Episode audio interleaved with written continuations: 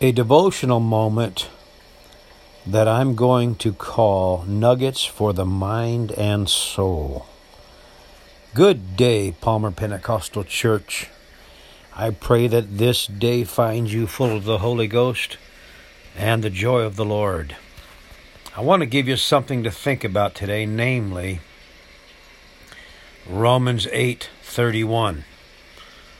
Paul says, "If God be for us, who can be against us?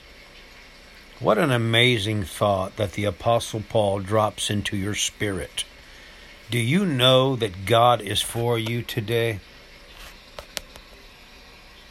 It's hard to wrap my mind around that.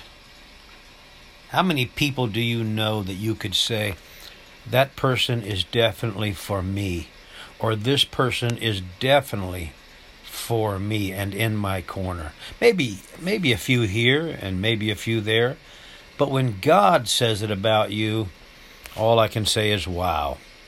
Psalm 118 verse 6 says the Lord is on your side. Wow, Selah that for a moment. He's for you and he's on your side. Oh brother and sister of mine, you are a very blessed individual. And Paul said even more in Romans 8:37 that we are more than conquerors through Jesus Christ. Hello somebody. Think about that with me.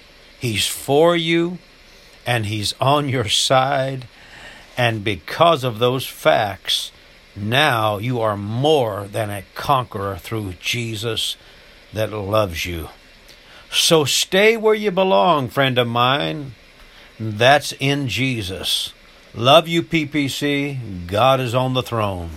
Amen.